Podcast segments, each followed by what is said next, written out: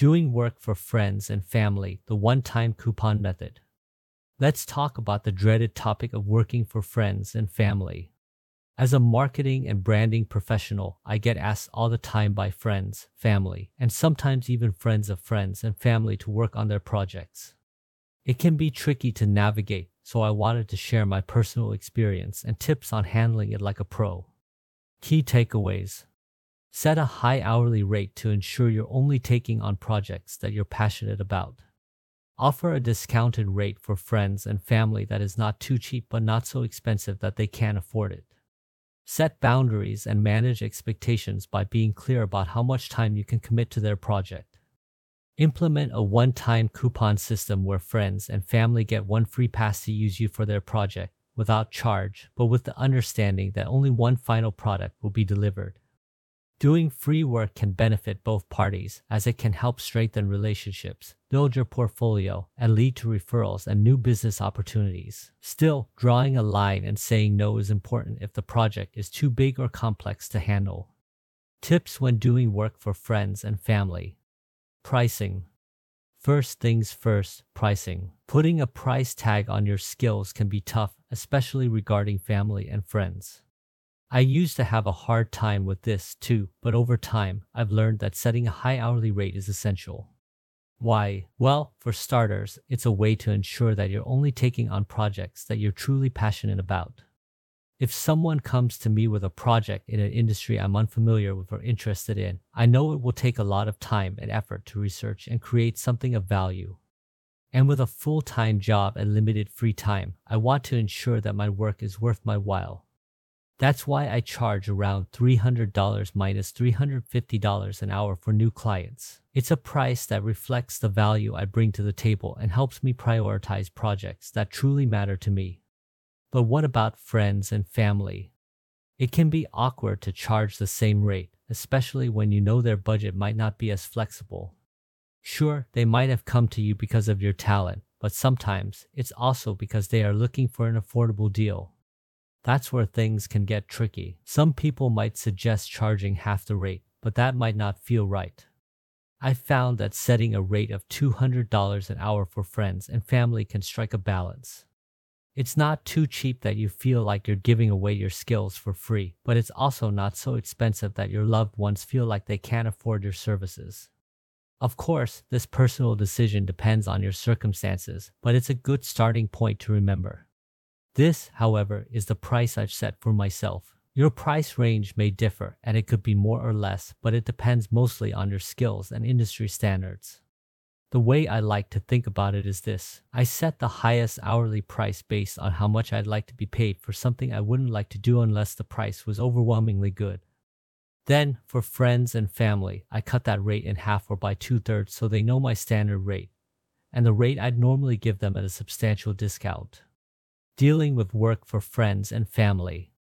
Another important thing to consider is how much time you're willing to commit to these projects. If you're working for a new client, you know that you need to be compensated for every hour you spend on their project. But with friends and family, working for free or putting in extra hours without charging them can be tempting.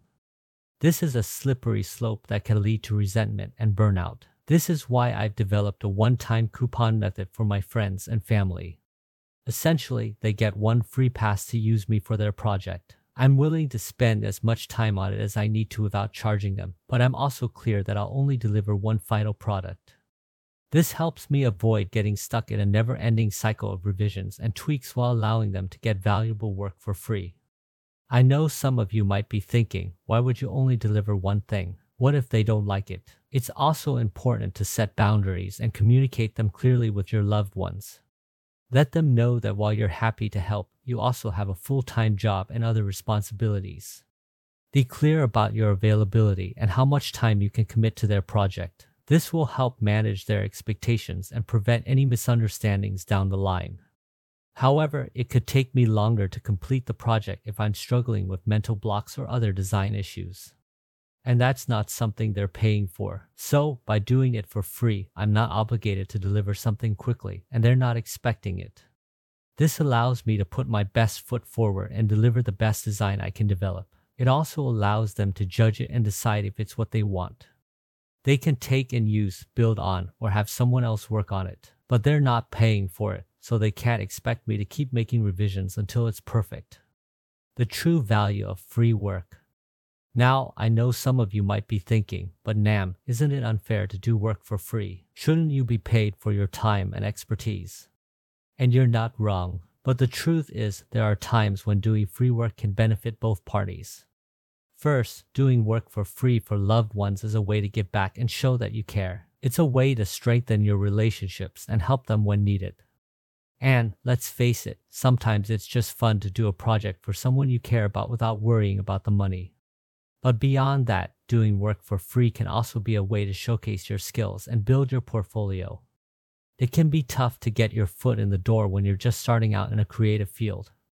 Plus, it's not like I never charge for my work. In fact, giving my friends and family the best possible version of what I can achieve often leads to referrals and new business opportunities. And when those opportunities come around, I'm more than happy to charge for my time and expertise. Of course, sometimes you need to draw a line and say no. If a loved one constantly asks you to do work for free or if the project is too big or complex for you to handle, it's okay to say no. But for those smaller projects you can handle and enjoy, the one-time coupon rule is a great way to create boundaries that work for both parties. Additionally, setting up both a standard hourly rate and a friend and family rate is also helpful if they need your help to continue after your one-time delivery. Most of the time, I stick to my one-time delivery pretty strictly. Sometimes, people will ask for more and are willing to pay for more. In those cases, now that you've established my regular hourly rate and my discount rate, you should have no problems charging at your discount rate or even higher if you think the product deems it. Additionally, now that you've been clear about your working style and deliverables, you can certainly stick to that even for your next iteration and limit it once again to just one deliverable if that is what you want.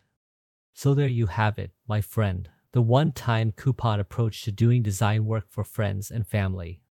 It's a way to maintain those relationships while still giving them the best possible version of what you can achieve. And who knows, it might just lead to some new business opportunities down the line. Conclusion. In this article, we discuss the topic of working for friends and family, which can be a tricky situation to navigate.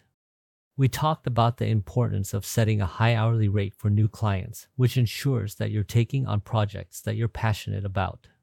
As for friends and family, setting a rate of one hundred dollars or two hundred dollars an hour can strike a balance between feeling like you're giving away your skills for free and your loved ones feeling like they can't afford your services. You figure out what seems fair and comfortable to you. Having boundaries and communicating them clearly with your loved ones is essential. Be clear about your availability and how much time you can realistically commit to their project. You can also develop a one-time coupon method for your friends and family. This system helps you avoid getting stuck in a never-ending cycle of revisions and tweaks while giving them a chance to get a valuable piece of work for free. Doing work for free can also be a way to showcase your skills and build your portfolio, but sometimes you need to draw a line and say no. If a loved one is constantly asking you to do work for free, or if the project is too big or complex for you to handle, it's okay to say no. The one-time coupon rule is a great way to create boundaries that work for both parties. Here are five key points to recap the article. Setting a high hourly rate for new clients ensures that you're taking on projects that you're passionate about. Setting an hourly rate for friends and family can strike a balance between feeling like you're giving away your skills for free and your loved ones feeling like they can't afford your services. It's essential to have boundaries and communicate them clearly with your loved ones, letting them know about your availability and how much time you can realistically commit to their project. Developing a one-time coupon system for your friends and family is a great way to avoid getting stuck in a never-ending cycle of revisions and tweaks while giving them a chance to get a valuable piece of work for free. Doing work for free can be a way to showcase your skills and build your portfolio, but it's also okay to say no when a project is too big or complex for you to handle.